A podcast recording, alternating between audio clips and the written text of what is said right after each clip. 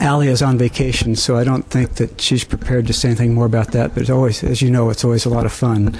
And then we will have one more uh, Grand Rounds presentation this season. Um, uh, from um, uh, a filmmaker uh, at UNH, uh, Dan Habib, whose um, title is Who Cares About uh, Kelsey, highlighting innovative approaches which help youth with emotional and behavioral disorders to succeed in life. Um, this morning, it's a real pleasure to have uh, Joanna Riley uh, uh, present Grand Rounds. Um, Joanna is a senior resident, and our program uh, will soon be moving on to Boston Children's, where she'll take a position in the urgent care uh, center uh, down there. Uh, Joanna has uh, uh, dual nationality with, between the U.S. and the U.K. she qualified uh, in Glasgow uh, a number of years ago, 2008 or so, and also has a Bachelor of Science degree uh, from Glasgow. Uh, she subsequently uh, did uh, two years of rotating house jobs in Scotland before joining our residency program here three years ago. she's been very active in a number of academic activities and community related activities. Uh, and this morning she's going to be talking to us about a nutritional issue, uh, fructose. Uh, and I have no idea how you got interested in this, but I'm sure you're going to tell us how. So, Joanna, welcome. Great. Thanks. Yeah. So, thank you. So, first of all, I just want to check if this is working and everyone can hear me. Yes. Okay. Um, so, the reason, I guess I've always sort of been interested in nutrition um, and healthy eating and healthy living and I think the f- initial idea for this presentation actually came in my very, very first month as an intern here, where I did a cardiology elective and I was coming back up the road from somewhere um, in New Hampshire uh, with Dr. Berman, and we were talking about the obesity epidemic. I don't know if he's here, but um, he probably doesn't remember. But he said something about the fact that, you know, we we cut the fat out of our diet, but instead we just eat a whole bunch more carbohydrates, and that's really kind of the issue. And I thought, huh, that kind of makes a lot of sense. Um, so coming to my grand rounds, I sort of thought about it a little bit more and decided that's what I wanted to, to talk about. So now that we all have our um, sugary breakfast items, I'm to talk to you about sugar and more specifically the fructose component of sugar and whether that's making us sick. So a brief overview of what I'm going to talk about, just um, go over the trends and um, consequences of uh, the overweight and obesity epidemic that we have today. Look at the changes in the dietary patterns of both adults and children in the USA over the past several decades, um, and within that, sort of the growth of sugar and fructose within our food supply. I'll briefly touch on just normal appetite regulation um, and then um, show you how the liver metabolizes both glucose and fructose and how those differ, um, because that is um, kind of what you need to know in order to understand some of the detrimental metabolic effects that have been associated with fructose ingestion. So, so everyone's on the same page and we know what we're talking about when we say fructose. This is sort of the wiki. Um, if you were to Google fructose, it's a hexose. that has the same chemical formula as glucose. Sucrose, which is our um, normal table sugar, is a glucose um, joined to a fructose molecule.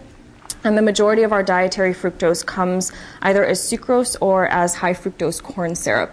Um, and I want to just say right off the bat that um, they are no different. Um, high fructose corn syrup has glucose and fructose that are not bound to each other. Um, but as soon as uh, sucrose hits your small intestine, the bond between the glucose and fructose is immediately cleaved by sucrase and they're absorbed separately. There's absolutely no evidence out there to show that they're really any different. So, um, just so we have that straight right at the start. Um, and there's very little free fructose, so just fructose on its own in nature, tiny amounts in fruits and honey, and that's about it. Fructose has no known physiological function and it's metabolized um, primarily by the liver and a small amount by the kidneys. Um, and unlike glucose, there's no receptor for fructose on pancreatic B cells. So we've all seen these uh, colorful images, the dramatic color change as we go from a sort of um, slimmer blue country to this kind of shocking abrasive red color of um, the with the high prevalence of overweight and obesity. Um, alongside this, you know, more of us have hypertension, coronary heart disease, diabetes, metabolic syndrome. The list um, goes on and on. By 2050, um, it's estimated that a third of Americans are projected to have diabetes. And among adults under the age of 70, obesity is um, now the second biggest killer after tobacco. 30% of um, young people are too heavy to qualify for military service nowadays. And nearly $200 billion um, um, are spent each year just treating obesity and the diseases associated with it. So it's not surprising as well that the rates of obesity in children have um, sort of dramatically increased um, over the last several decades. 17% of children are now obese. Um, and when you look at kids who are classed as either overweight or obese, that um, comes out at nearly 30%. And these are just this um, is information or from a national health and nutrition survey, just showing the, the differences in the prevalence of obesity in kids by age group. So it's a pretty striking increase. And then in our state in New Hampshire, how do we shape up? So our overall rate of overweight and obesity is 29.4%, and we're just um, skirting under the national average of 30%. So something's happened in our population over this time. It's been about you know 30 or 40 years, so not long enough for any sort of genetic change to take place. And so everyone's trying to figure out how did how did we get here and what can we do about it. Um, and so I liked this quote. Um, this was a Republican governor, Tommy Thompson, who said on the Today Show in 2004, we just eat too damn much. And to be fair, he's right. You know, portion sizes have increased. We eat more foods out of the home than in the home. Um, our what we eat has drastically changed. Um, there's disproportionate and misguided advertising of unhealthy foods. Um, and we're probably, uh, our energy expenditure is probably decreased as well. Um, so this shows the caloric intake of adults um, from sort of 1971 to 75 period up until pretty recently. Um, and during this period, our calorie intake as a nation increased drastically. So from 1971 to the peak in 2001, 2002, we had an increase of an extra 285 calories per day, um, which may or may not seem like a, a large amount, but um, if you add that up over the course of a year, using how many calories it takes extra calories to put on um, a pound of fat, you don't burn those extra calories off, then you gain 30 pounds per year. Um, there may be a sort of good trend downwards, but um, time will tell if that pans out to, to anything. So, where are these extra calories coming from? That's one of the key questions I wanted to address today. So, something I termed the, the low fat revolution occurred in the 1960s and 1970s. Um, over the course of the 20th century, the prevalence of heart disease had begun to rise, and then in 1955, President Eisenhower had a heart attack. And so the country sort of went on this mission against coronary heart disease. And there was a guy, Ancel Keys. He was a Minnesota epidemiologist, um, and he was on a sabbatical in England at Oxford University in the 1950s. Um, he was interested in the effects of diet on the health of populations. And so he carried out a study which was published in 1970 um, called the Seven Countries Study that followed over 12,000 men. Um, and he watched them for the development of heart disease and its complications and attempted to link that with their diet. And he found a correlation um, between a high fat, um, high cholesterol diet um, with higher rates of uh, coronary heart disease. Since that study came out, it's been criticized for um, a number of reasons. It was initially actually the 22 countries, not seven countries study, and when you plot out all 22 countries, the correlation between dietary fat intake and coronary heart disease um, is not quite as strong. Around that time, trans fats um, were coming into play, which we now know are particularly detrimental to our health, um, so they weren't able to be separated out. Um, and probably most importantly, he didn't do a multivariate correlation analysis with sucrose or sugar, table sugar. Um, so he didn't hold that constant and show that dietary fat was still strongly associated with coronary heart disease.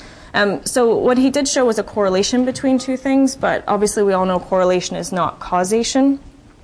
However, in 1977, the U.S. government introduced official recommendations for us to reduce our dietary intake um, from fat to 30% of our total calories.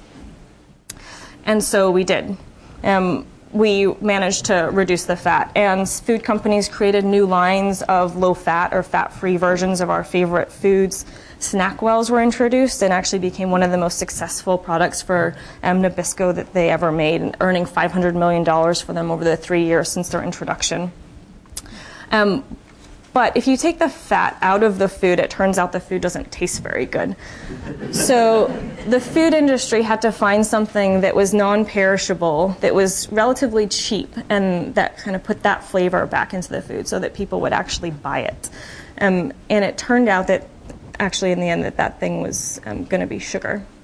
So while we were cutting out the fat, this graph just shows the percentage of macronutrient intakes over kind of the same period that we've been talking about. So we cut down the fat. Our protein intake, which is the line along the bottom, stayed pretty much the same, and our carbohydrate intake increased.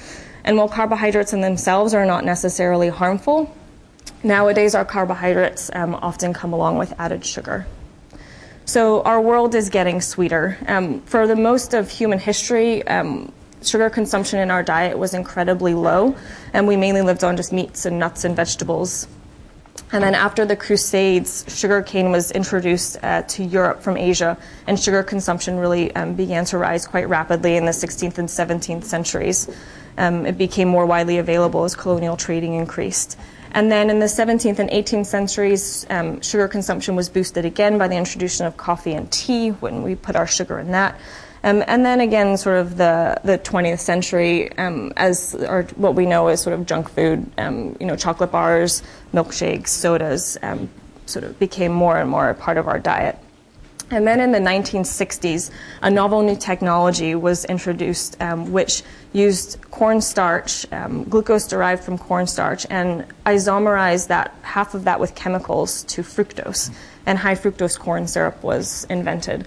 Um, and this was just what they were looking for. It was um, cheap, it was easy to produce, it was easy to transport, it had a bit of a preservative effect as well in our foods. Um, and so corn sweeteners or high fructose corn syrup um, gradually overtook the refined um, cane and beet sugars as the main sweetener in our diet, and all the while the total amount of sweeteners that we were consuming was increasing. And so now um, the average intake of, of sugar per year is 140 pounds per person. Um, and this just table just shows sort of the number of calories in our diet from added sugar um, and how much they've increased um, over the last few decades. So fructose um, has increased. Let's see if I can find it here. Um, from about 158 calories per day to 238. 228, sorry, and our total calorie load from sugar from 235 calories per day to 318 calories per day. Um, and actually, most of that, not surprisingly, is from kind of soft drinks and, and sugary drinks. So, sugar has been incorporated into most of the food we eat. 75% of all processed or packaged foods today contain added sugar. And in the US, we eat 31% more packaged food than fresh food. If you go to McDonald's, of course, not the, the best example for healthy eating, but actually there are only seven items on the menu, which are these ones, that don't contain added sugar. Um, and obviously, that's as long as you don't add sugar or ketchup or any sort of dipping sauce to them. And so, like I've mentioned, our per capita energy consumption from added sugar rose pretty drastically from the 1970s um, to the 1990s. The significant sources of fructose um, in the pediatric diet, and I have pediatric in brackets because I think it's pretty much uh, everybody's diet, but fruit juice and sugar sweetened beverages are the main culprit. Um, there are a bunch of studies out there which um, show the relationship between increased juice or soda intake and weight gain. This is just one of a cross sectional survey of parents of uh, children participating in WIC in New York State. Um, in the late 1990s, that found that juice intake predicts increased weight gain in children who are at risk or overweight. In children aged 6 to 11, the calorie intake from sugary beverages increased by 60% between the late 1980s to the late 2000s. Um, obviously, the calories they were getting from that increased, and also the percentage of children consuming any sugary beverages um, rose. Um, in adolescents, sugar sweetened beverages are estimated to contribute over 300 calories per day to their daily energy intake. And we're also now um, snacking a lot more. Um, specifically, this is looking at children's snacking patterns. So in the 1970s, kids consumed about one snack per day, and they now have three snacks per day. They consume 168 calories more per day in snacks um, than they did in the 1970s, and that increase was actually highest in the, the youngest age group. And their overall energy intake is increased by 113 calories per day. So those extra snacks aren't displacing the calories from something else, they're just adding to what they're taking in. Um, and not surprisingly, the main snacking sources are um, desserts and salty snacks. And most of those things, as we've seen, actually have um, some added sugar to them. So something is, is not working. Our bodies should be able to keep our energy uh, in balance um, to stop us from going into energy excess, because clearly that's detrimental to our health and detrimental to the human race overall. Um, so something is allowing our energy balance to get all out of whack. Um, and why the question is why do we continue to eat all these extra calories when the energy status of our cells is clearly full? Um, and there is growing evidence it might have something to do with sugar, and specifically the fructose component of sugar. Um, so I wanted to just go quickly go over um, appetite control. Um, it, it is a really complex interaction between a lot of peripheral and central factors, but I'm going to talk about um, two of the main hormones that are involved. Um, the first one of which is something called leptin. The mouse on the right can't make leptin. Uh, his brain doesn't know when he's full, um, and he keeps eating um, his little mouse food um, sort of forever and ever. It's a strain of obese mice termed ob mice, which were discovered in 1950. Um, they weigh three times as much as normal mice, and their appetite's insatiable. It took another 44 years before the defective gene was discovered and cloned, and its product was leptin, which actually comes from the, the Greek word leptos, which means thin. Um, you give um, these mice back their leptin, and they actually lose weight, their energy levels increase, and they slim down, and they're happy mice again. Um, leptin is a hormone that's produced by fat tissue and functions as a circulating signal from fat stores to the CNS to both inhibit food intake and also increase energy expenditure. Um, it's thought to be primarily involved in the medium to long term control of appetite and fat stores. And obese individuals have high circulating leptin, and so thinking is that there's some leptin resistance going on. Um, the serum and plasma leptin levels are higher in people with um, higher BMIs and higher percentage body fat, and it also crosses the, the blood brain barrier, and CSF, CSF, CSF levels are also higher um, in people who are overweight. Um, and leptin is mainly regulated by the insulin induced changes in glucose metabolism um, within fat cells. Um, insulin increases leptin release with a time delay of a few hours. And as I um, sort of alluded to at the start, without the receptors um, on the beta cells of your pancreas for fructose, fructose doesn't stimulate leptin, um, doesn't stimulate insulin release. Uh, and leptin also has different ways that it's going to increase energy expenditure. The other main hormone is something called ghrelin, which is kind of does the opposite. It's the hormone that makes you feel hungry rather than the hormone that makes you feel full, um, secreted by the stomach and brain. Um, the highest levels are right before a voluntary um, intake of food, and they decrease after a meal. And the uh, interaction between leptin and ghrelin hasn't really been fully elucidated. They might exert negative feedbacks on each other, and we just were really not sure at the moment. But basically, um, what to remember is that leptin induces weight loss by the suppression of food intake, and ghrelin functions as an appetite stimular, stimulatory signal. So, dieting and energy balance is always kind of focused on this dogma um, a calorie is a calorie. Um, but what if a calorie is not a calorie? So we've seen that we're taking in more calories overall, but they're mainly coming from carbohydrates and therefore um, also from sugar. Um, is there something about these calories that's promoting energy storage or impacting our energy feedback systems? Is the question. And maybe we should think of it as a calorie burned is a calorie burned, but a calorie eaten is not the same as a calorie eaten.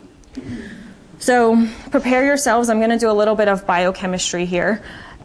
I it's not my strong suit, so hopefully I've uh, it's going to be understandable. But it's important to kind of figure out um, the differences between glucose and fructose. And I want to look at how the liver metabolizes both glucose and fructose. Um, specifically, the liver. That's where a lot of the detrimental effects come from, and also because the liver is really the only organism, the only organ in the body that can metabolize uh, fructose. So first of all, let's look at what happens when the liver metabolizes 120 calories of glucose, which is about two slices of white bread. So 80% of that, or about 96 calories, is going to be used up by all the cells in the body, and the other 24 calories are going to go to the liver. In the periphery, glucose also stimulates the release of insulin, which binds to its receptor on liver cells, and this stimulates its substrate, insulin receptor substrate 1, and tyrosine phosphorylates it to make it active. This active IRS1 induces transcription of a factor called AKT, which downregulates gluconeogenesis or making new glucose in the liver, and also increases the activity of something called SREBP1. This activates the enzyme glucokinase, which then fixes glucose in the liver as glucose 6 phosphate. AKT also activates glycogen synthesis. And the majority of the glucose 6 phosphate, or about 20 calories, will go to glycogen, which is the storage carbohydrate. And the liver can store large amounts of glycogen without experiencing dysfunction or damage, as demonstrated by continued normal liver function in patients with glycogen storage diseases. A little of the glucose that doesn't get stored as glycogen is going to be metabolized to pyruvate through glycolysis and enter uh, the Krebs cycle in the mitochondria for ATP production with some citrate as a byproduct. And any um, excess acetyl CoA not used up in the Krebs cycle exits the mitochondria citrate via the citrate shuttle and then is metabolized by these three enzymes the, um, that I've just sort of put as ACL, ACC, and FAS here. It doesn't matter what they stand for. But basically, these are the enzymes that are responsible for the lipogenic pathway um, or turning energy into fat. There's only a very small amount of citrate um, produced by this um, metabolism of glucose uh, for these enzymes to actually work on, but basically it gets um, worked on and converted to acyl CoA, and then by a series of steps is packaged with glycerol and triglyceride uh, to give you VLDL, which is then transported out of the liver um, for storage in fat cells, and then that can serve as a substrate for peripheral energy metabolism. Obviously, you don't want to make too much VLDL because we all know that um, is a risk factor for promoting atherogenesis, um, weight gain, and a bunch of other detrimental effects. Um, but if you start off with this 24 calories of glucose, maybe a half to one calorie of it is going to become VLDL, so that's not so bad. In addition, intracellular ATP and citrate have a negative feedback effect on both phosphofructokinase, which isn't on here, but it's the main rate limiting step in glycolysis. Um, and so hepatic glucose catabolism is tuned to the energy status of the liver cells. Insulin um, itself also regulates glucokinase expression and activity of several of the key glycolytic enzymes. So, in liver cells, just as it really should be in all the cells um, of the body, the breakdown of glucose is matched to the energy status of the cell. In addition, out in the periphery, because insulin goes up in response to glucose, you end up getting leptin release, and the brain sees this and shuts off the signal for more eating. So, obviously, given the focus of this talk, the metabolism of fructose is going to be a little different. So, let's see what the liver does with 120 calories of sucrose, um, which, as you remember, is half glucose, half fructose. And that's about the equivalent of uh, a glass of orange juice. So, for the glucose, just like we saw before, for half of those calories, 60, 12 will make it to the liver, um, and the other 80% will go to the body for metabolism.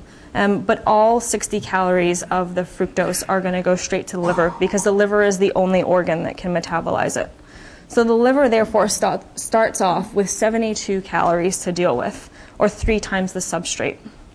In addition, out in the periphery, no insulin is stimulated um, by fructose ingestion because there are no receptors for it on the beta cells. Fructose will enter the liver cells um, and is very rapidly phosphorylated to fructose 1 phosphate by the enzyme fructokinase. Um, an important distinction between glucose and fructose metabolism is that neither um, this enzyme or the other enzymes required to make its intermediates uh, are regulated by either insulin or the energy status of the cell. So fructose is therefore able to um, bypass the main rate limiting step of glycolysis, and fructose metabolism um, just kind of occurs indefinitely no matter how much um, you take in. In conversion, in contrast to glucose's um, conversion to glycogen, um, the majority of the fructose 1 phosphate load will actually um, go down and enter the Krebs cycle and with the resultant much larger volume of acetyl CoA entering the TCA cycle in the mitochondria. The mitochondria can't metabolize, it can't handle um, this large load that it's presented with, and so much more of um, that extra will exit as citrate uh, via the citrate shuttle. In addition, um, a proportion of one of the early glycolytic intermediates of uh, fructose, um, called xylulose 5 phosphate, is produced. Um, and this is a potent stimulator of something called PP2A. I'm not going to sort of spell out what all these things are because it doesn't really, it's not really important. But basically, PP2A activates something called carbohydrate response element binding protein. And this then, um, it activates those same three enzymes that we saw before, the enzymes that are responsible for um, making new fat in the liver. However, this time we have an unregulated source of acyl CoA um, act as the building block for new fat making. And so that's all packaged into VLDL, and that ends up resulting in dyslipidemia, which I'll talk about a little bit more later. Um, some of the um, acyl CoA escapes um, being packaged as VLDL and is instead accumulates as lipid droplets within the liver um, and contributes to fatty liver. In addition, a high consumption rate of um, hepatic ATP up here um, in order to phosphorylate the fructose initially um, leads to ATP depletion and the formation of AMP, which is degrade the adenosine and that's degraded uh, to the waste product uric acid. Um, that's obviously well known as a cause of gout, but it also has the ability to contribute to the risk of hypertension because it blocks this enzyme nitric um, nitric oxide synthase, um, which is your sort of endogenous vasodilator. Both the acyl CoA produced by the metabolism of citrate and also the fructose 1 phosphate can also activate something called JNK 1. Um, JNK1 induces serine phosphorylation of insulin receptor substrate 1, which is different from what we saw with glucose, where it was tyrosine phosphorylated. Um, and the serine phosphorylated form is inactive.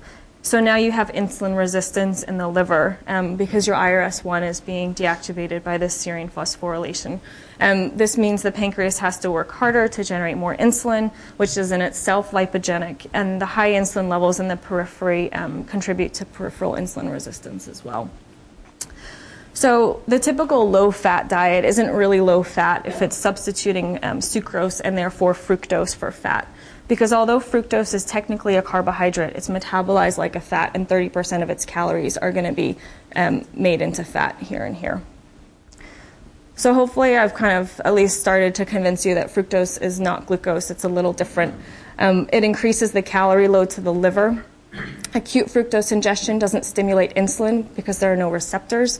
So if you don't get insulin, your leptin won't go up, your brain won't know you've eaten something. And due to the differences in the metabolism of fructose in the liver, it contributes to the development of insulin resistance and hyperinsulinemia, hyperlipidemia, hyperuricemia, and also something um, called the formation of advanced glycosylation end products. So I'm going to take each of these things and just talk about them briefly. They could really each be an entire presentation in themselves, um, but I'll go over just a couple of studies that are out there um, to kind of reinforce the consequences of fructose consumption. Um, so without our insulin release um, caused by ingestion of fructose, we, we don't get leptin release. Um, in monkeys, um, it was found that following an IV infusion of either saline, glucose, or fructose, that the monkeys who were given the glucose infusion had markedly increased plasma glucose, which is not surprising, um, also insulin concentrations, and then progressively increased their plasma leptin concentration for 48 hours after the infusion. In the monkeys who um, received the fructose infusion, they didn't see any stimulation of insulin secretion, um, nor did they see any increase in circulating leptin. To test the leptin response um, to fructose in humans, a study was done where 12 women were randomized to either receive a fructose containing beverage during three meals on one day and then a glucose containing beverage um, during the three meals on a separate day, um, with the sweetened beverages providing around 30% of their total energy intake. Um, eating the three meals that were high in fructose um, resulted in lower circulating leptin concentrations over a 24 hour period than the high glucose meals. In addition, the hormone ghrelin, sort of the hormone that makes you hungry, those concentrations decreased um, about one to three hours after a high glucose meal, um, whereas ghrelin was much less suppressed following the high fructose meals. Um, as I mentioned before, um, most overweight and obese individuals actually have high circulating leptin levels, and so the thinking is that there's probably an element of leptin resistance going on, similar to how we see in um, people who have hyperinsulinemia and insulin resistance. So, in order to look at that, um, rats who were fed a high uh, fructose diet for six months and then tested for leptin um, resistance, and they did this by injecting leptin intraperitoneally to the rats. And they found that in the rats who were fed the fructose free diet, the leptin injection led to reduced 24 hour food intake. Um, however, this wasn't seen in the fructose fed rats, and this lack of the appetite suppressing effect of leptin in the fructose fed rats was also associated with um, reduced signaling in the hypothalamus um, and also transcription of the leptin receptor. Um, and that they felt was indicating that there was uh, resistance to leptin might actually occur as well at the level of receptor signaling. Um, obese subjects with high peripheral leptin levels show low CSF levels. Um, so that's thought to be a marker of um, a possible defect in transportation of leptin at the blood brain barrier. And also, leptin transport across the blood brain barrier has actually been shown to be decreased in mice fed a high fructose diet. Um, I think that's a little bit harder to, to figure out in humans, but they were able to do it with the mice. Um, looking at fructose consumption and insulin resistance, so again, just starting off with a couple of studies in animals. So, impaired glucose handling was seen after high fructose versus high starch or high sucrose diets um, over a short period, two to four weeks. Um, long f- term fructose feeding in animals also induces hyperinsulinemia and higher fasting serum glucose than cornstarch feeding. And in rats fed a very high fructose diet um, for a couple of weeks, the amount of insulin receptor mRNA and the number of receptors for insulin in skeletal muscle and liver decreased. So, all just sort of indicators that there's an element of insulin resistance happening after fructose feeding. In humans, um, if you feed fructose at 25% of energy requirements, and this was a study in adults who were given glucose or fructose at this amount, um, it was found that fructose but not glucose increases visceral adipose tissue deposition. Uh, and that's the fat kind of around your central organs, which is known uh, to increase damaging cytokines into the portal circulation um, that promote hepatic insulin resistance and can also exacerbate uh, hyperinsulinemia. Um, insulin sensitivity decreased by 17% in the fructose consuming individuals, but um, wasn't significantly decreased in the glucose consuming individuals. And then here is uh, from that same study, um, the, fruit, the beverages were consumed for a total of 10 weeks. So this is the response of serum glucose, which is along the top here, and um, serum insulin levels. And this was after an oral glucose um, tolerance test. So they did one of these at the start of the study, and they did it again nine weeks into the study when, after they'd been consuming their glucose or fructose sweetened beverages. Um, and so along the the start of the study is the, the kind of solid black line, and then the um, nine week period is the, the dashed line. And you can see that there was a significant increase in both the, um, the serum glucose concentration and also the um, serum insulin concentration after nine weeks of fructose feeding, um, but that this wasn't seen in the glucose um, consuming group. And so the study authors suggested that the fructose uh, drinks might produce or might promote some hepatic insulin resistance um, by providing the direct source of intrahepatic lipid via that process that we saw in our biochemistry slides with um, the new fat making and fat deposition. Um, that was one of the the factors that they proposed as maybe contributing to this. But what was clear is that you know fructose and not glucose consumption um, really promoted uh, hyperinsulinemia and decreased glucose tolerance. In that same study, they also investigated the effects on both the plasma lipid um, and lipoprotein concentrations. And not surprisingly, they found that um, these were increased during fructose consumption not during glucose consumption. The graphs at the top here, so we have the glucose um, consuming group in the light gray and the fructose in the dark gray.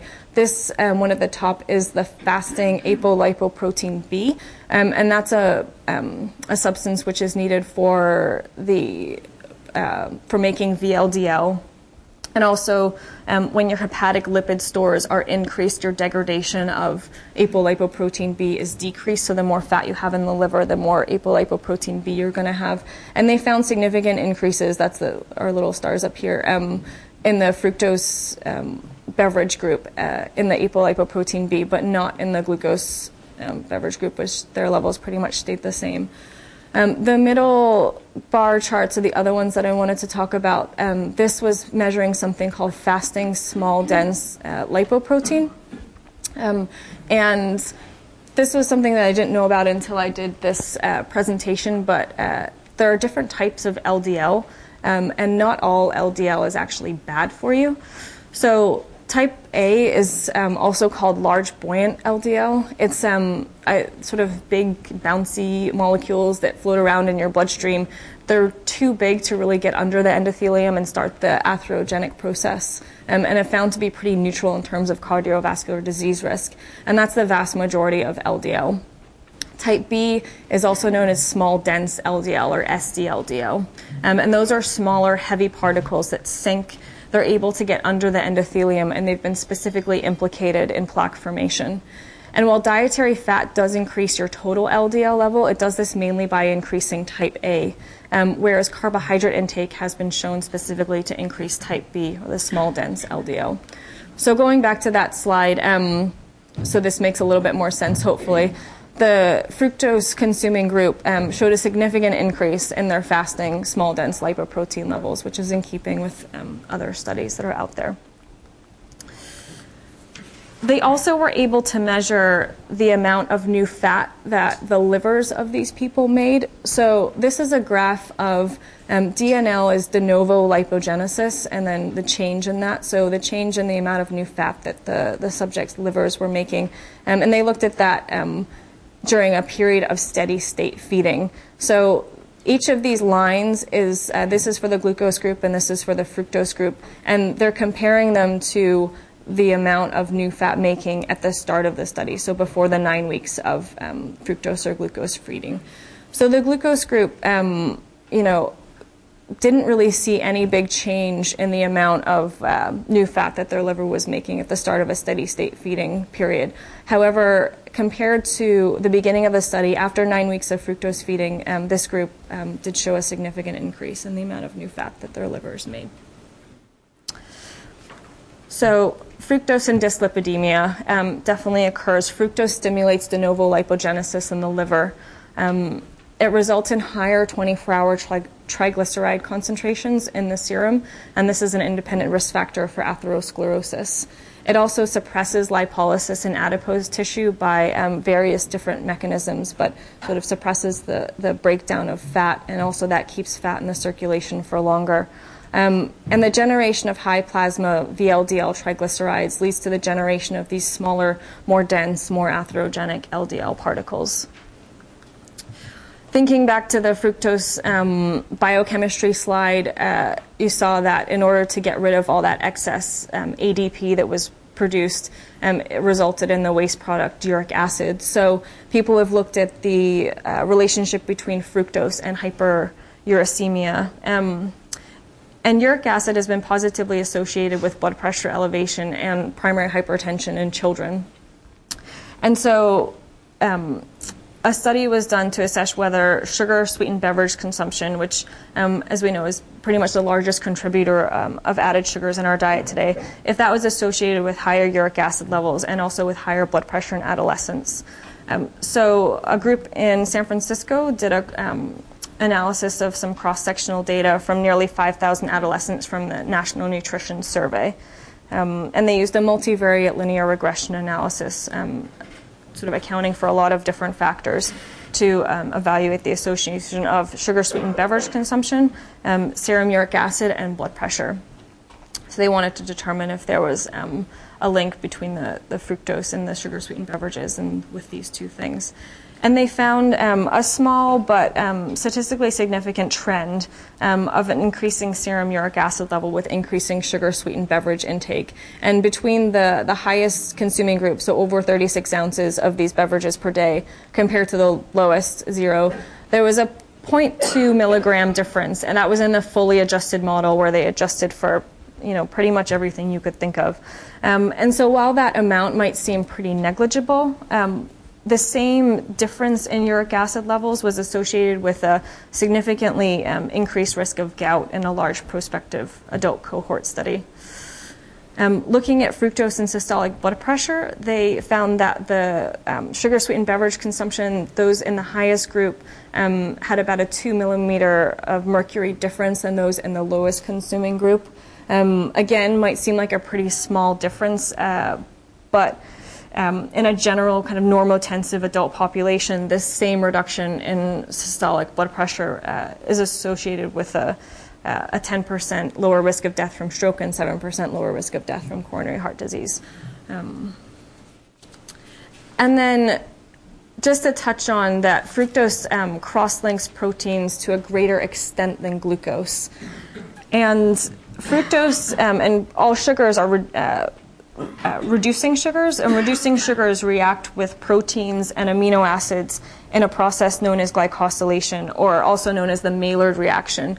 and this forms um, everything from the sort of like nice brown glaze that you get on cakes um, and donuts in the supermarket um, to the formation of HbA1c in the blood. And fructose is a highly reactive uh, reducing sugar, much more than glucose is. Um, the uh, the reduce the um, this reaction, the products of this reaction will undergo further rearrange, rearrangements to form advanced glycosylation end products, or AGEs. And these will accumulate on collagen and DNA and other molecules and then can cross link um, proteins, which is not good. Um, that accelerates the aging process of cells. It contributes to the pathogenesis of diabetes complications and also cardiovascular disease. And the rate of this non enzymatic um, glycosylation um, is much greater with fructose than glucose, such that um, it's 10 times greater um, rate of protein cross linking with fructose rather than glucose, and also the rate of HbA1c formation was found to be um, seven and a half times faster with fructose exposure rather than glucose exposure. So just to kind of briefly review um, the effects of fructose, and I have sugar in brackets because you know we really don't have any free fructose or no significant amount of free fructose in our diet. So we really have to think about when we think about fructose, it's really thinking about sugar um, and how much sugar we're consuming. So sugar. Uh, fructose doesn't stimulate leptin, so your brain isn't going to know that you've eaten something when you take in fructose. Um, fructose contributes to hyperinsulinemia, both by making the liver more resistant uh, to uh, the insulin, um, and that also contributes to insulin um, resistance in the periphery. Fructose promotes the development of fatty liver and also can cause dyslipidemia. It increases the risk of hyperuricemia and also hypertension, and it has the ability to cross link proteins, um, which has detrimental effects in itself as well. Um, so hopefully, I've sort of started to convince you that fructose is a little different from glucose and that it can be pretty uh, damaging um, to our health and our well-being, and it's something to kind of um, think about in future and think about when you're talking to families and maybe if you're ever um, counseling them about um, diet and nutrition. Um, and there was a lot of stuff that I didn't um, have time to put into this presentation because uh, I wanted to leave enough time for questions and discussion. Um, so I'm happy to um, answer any questions or um, talk about anything else that anyone wants to know about. And thanks for listening.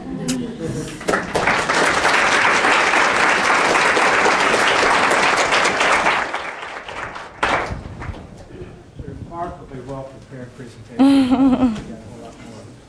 Susan? Oh, that, that was great. Um, have there been any studies targeting fructose consumption to see if that works better than a conventional diet for weight loss?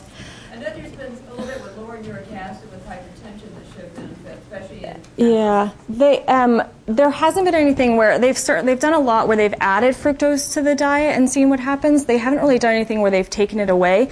At one point, they thought um, for people who were diabetic that a high fructose diet would actually be beneficial because it didn't necessarily, you know, it didn't need insulin for its metabolism.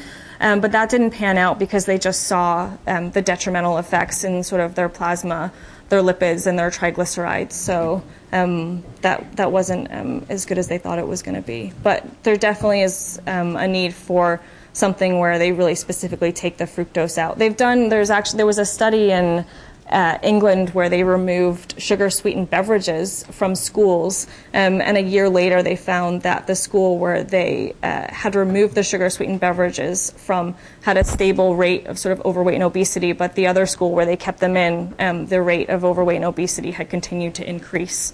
That's probably the most, um, like, that's what I've seen that's most similar to sort of uh, taking fructose out of the diet and seeing what happens. Well, I think this is very tumbling because this started with medical advice with good intentions mm. and went very bad. um, there are other examples.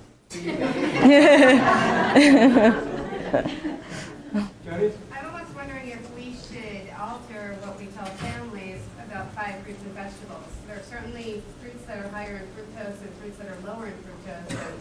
I just wonder if we should be putting together a list of It's- You have five fruits and vegetables of these Yeah. and none of these. Yeah, so it's the amount that you get from fruits and vegetables is really negligible when you compare it to the amount that's in um, added sugars in our diet. And the other thing, and this was something that I would have wanted to talk about but didn't really have time, is that when you take in sugar or fructose with fruit or vegetables, you're also taking it in with fiber. Um, and that's a really important um, thing to think about in terms of like how you absorb the sugar and how you metabolize it. Um, and if you take sugar in with fiber, you end up, you know, eating less sugar overall because you feel more full. Um, so, I think that there are some people who are talking about that the way we eat fruits now is not the way we ate it a hundred years Right. ago. And that there are a lot of fruits that don't contain the fiber that they once did, and Hmm. that we're breeding for fruits that are higher in sugar, bananas and grapes and things Hmm. like that. So it is, you know, perhaps you're right that the amount of fructose in one piece of fruit is just not that great or one serving, but it is sort of interesting to think about how that diet has changed as well. Well, To uh, comment um, in relation to that, over the almost 20 years I've worked in pediatrics, I've met only a handful of kids who are eating too much. fruit and. We're drinking a lot of fruit juice. Yeah. Diana? I'm just wondering with your obesity work, besides just this talk, um, I think New Hampshire WIC is still giving juice out to families. and Yeah. There's such a disconnect between what we're telling them in our visits Yeah. and, and what we know. And is there, have you talked to anybody with offices? Is there knowledge about why it's still continuing? Why WIC is still giving out fruit juice? I don't know, and I think that's something that is, you know, I, I wish it, it didn't happen because it's just promoting this idea that fruit juice is a healthy drink for kids to be drinking, and it's it's not. Um, and also, you know, I, I think families find it hard to understand that fruit juice isn't healthy. I had a dad tell me once that you know his kid drank like cups and cups of juice a day, but he bought the juice with the no added sugar, so it was fine, you know. And so yeah, I think that's definitely something important that needs to be looked at. So that, is just a misnomer that it's high fructose corn syrup? Yes. High sugar. Exactly. So it's only called high fructose because they're taking it as like they're using cornstarch and they're just making glucose. So it's relative to when they start off that becomes high fructose. But actually, high fructose corn syrup is either um, this, the main stuff that's in our food is either 42% or 55% fructose, and sucrose is 50% fructose. So it's really it's really pretty much the same. Uh, is it, it's not processed differently than crystallized sugar that you put in your coffee, for example? Like processed by your body? Right. No, no. Um, and then the other question is, I had been thinking that these people who are doing this paleo diet were Mm. bonkers. It sounds like that's sort of that fruit and nuts. I mean, it's it is it's a way to cut out processed food from your diet, right? And I think that's the main thing. One of the main things we need to do think about is cutting out the amount of processed but they're food. still- 'cause- But they're still crazy, yeah. yeah. Jonah, um, Michael Bloomberg has become, Yeah. is a politician who I think we all recognize is probably ahead of his time. Mm-hmm. Um, He's a hero to many of us, and is obviously taking us on. I- You, you've told us about the science and the physiology, Mm-hmm. did you, have you delved into the politics of fructose at all? Um, not really, other Is that a than where you want to go? Yeah, other than sort of following what they've been trying to do, which sounds like it's a pretty pretty hard war he's trying to fight, and uh, from what I understand, it has not been too successful so far. So, but I applaud his efforts. yeah.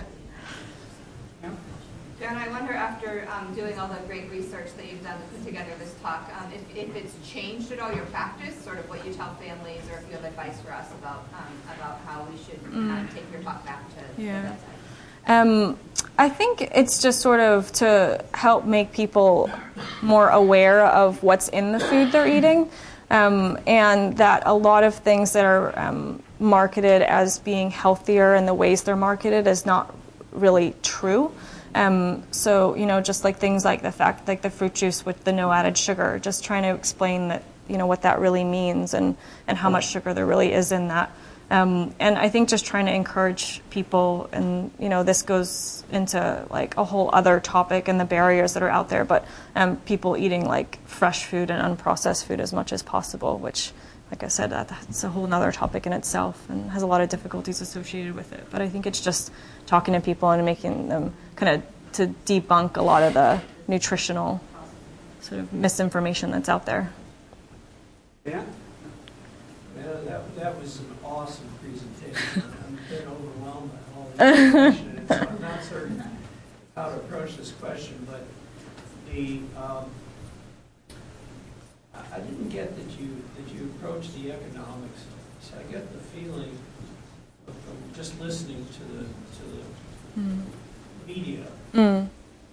That a lot of these issues, the consumption of certain of these products is, is related to uh, economic status. So it's, uh, it's easier, it's Mhm. faster, it's cheaper. Yeah, it's uh, convenience food. Than, than the healthy Mhm. route. Is Mhm. that, is that true? Is that, does that play a role in all this? I didn't look too specifically into that, but I think that definitely is the case. You know, if the easier option is out there, and often it, it can be the cheaper option or it's the closer option, then that's what people are going to go to. Um, and so, yeah, like it wasn't something I specifically looked into, but I definitely think that's a factor that's involved. This is one thing for all the, not me, Mm. the, the people who see outpatients to recommend all these things. Yep. To people, but if they can't afford them. Yep, yeah. Or if they can't get to them. They get them. Yeah. and They live in neighborhoods where they're not even available. Yep. in some of these cases. Yep. How, how does that work? Yeah. We Good actually- question. Yeah, we have people here right in this department that study just this issue, specifically over at the Hood Center. Uh, Madeline Dalton and her colleagues, and uh, she's come to talk to us specifically about that issue, about sort of the, the environment, the built environment, in terms of its uh, influence on people's uh, dietary uh, behaviors. And it's, uh, So maybe we could get her back again to talk specifically about that. Lomita, did you want to There follow? was yeah, a, yeah. there's a blog actually you guys might be interested in where um, a woman looked at the amount of money you got from food stamps and actually was able to buy fresh fruits and vegetables and non-processed foods within that amount of money. And um, I forget the link, actually one of my patients had shared it with me. We Mm. were talking about how you could eat healthily, um, cheaply. But if you did a Google search on blog for, you know, eating a healthy diet within a budget, that, that site would likely come up. It's interesting. Just a comment as a parent, um, and noticing that two to six-year-olds, we was talking about them having all this done. I mean, even educated parents of means get bombarded by the organic cereal Mhm. bars and Yeah. this kind of fruity chew Yeah. snack and that thing and whatever, and it's just, it's, it's unending. I mean, it's Yeah. ridiculous, the, the, um, Yeah. marketing. of Yep. all this. And none of them are different, you know, Yep. it doesn't matter if it's organic. Right. So that's Exactly. different. Yep. Organic sugar is no different Yeah, from non-organic people sugar. think, "Oh, well, feeding my kids is good stuff, you Yeah. know, and- and it's Yep. very misleading. Yep. Tricia? Um, I just wanted to comment that I really liked your point, and this somewhat goes back to Kimmy's question of how do you counsel parents? I liked your point about um, that their children won't actually feel full when they're eating these snacks. Mhm. And so the point about children eating more snacks, as the mother of a toddler also, like it's just throughout the day, everywhere we go, there's people giving their kids Right. goldfish or Right. my number one on my hit list. Yes. and kids don't feel they can eat them whenever. So Mhm. I'll counsel parents that when your child tells you that they're hungry, give them something that they'll only eat if they're hungry. Right. Yeah. Not because it's a fun snack. a kid will eat a goldfish at any time Yep. of the day. Yeah. They're not eat a carrot stick or an apple Yeah. slice unless they're truly hungry. Yeah. And I think there's that, one of the things I think about is like, sort of, it's okay, especially with kids, it's okay for them to be hungry in between meals. You know, there's this thought that, oh, they're hungry, we have to feed them. But it's actually, it's okay, it's good to be hungry in between meals. It means you take in better food when you do eat. Yes, Um, Becky.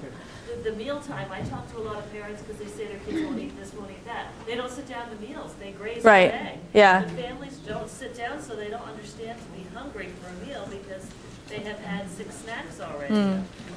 And I say, well, when you, when you sit down, does the child say, you, no, we don't sit down Yeah. to eat, we feed the child separately. So Mm. it's a whole different Yeah. social situation out there. Yep. A a fun thing to do is ask families um, if they have dining room tables Hmm. and stoves, and there are amazing number who actually don't Mm. have dining room tables anymore. Mm. People just go get something and microwave it and sit in front of the TV. Yeah. Now we need to wrap up. Yeah, officially. Thanks so very much. Yeah. it is. Yeah, yeah. My kids are writing as well as you are Oh, really? for contemporary.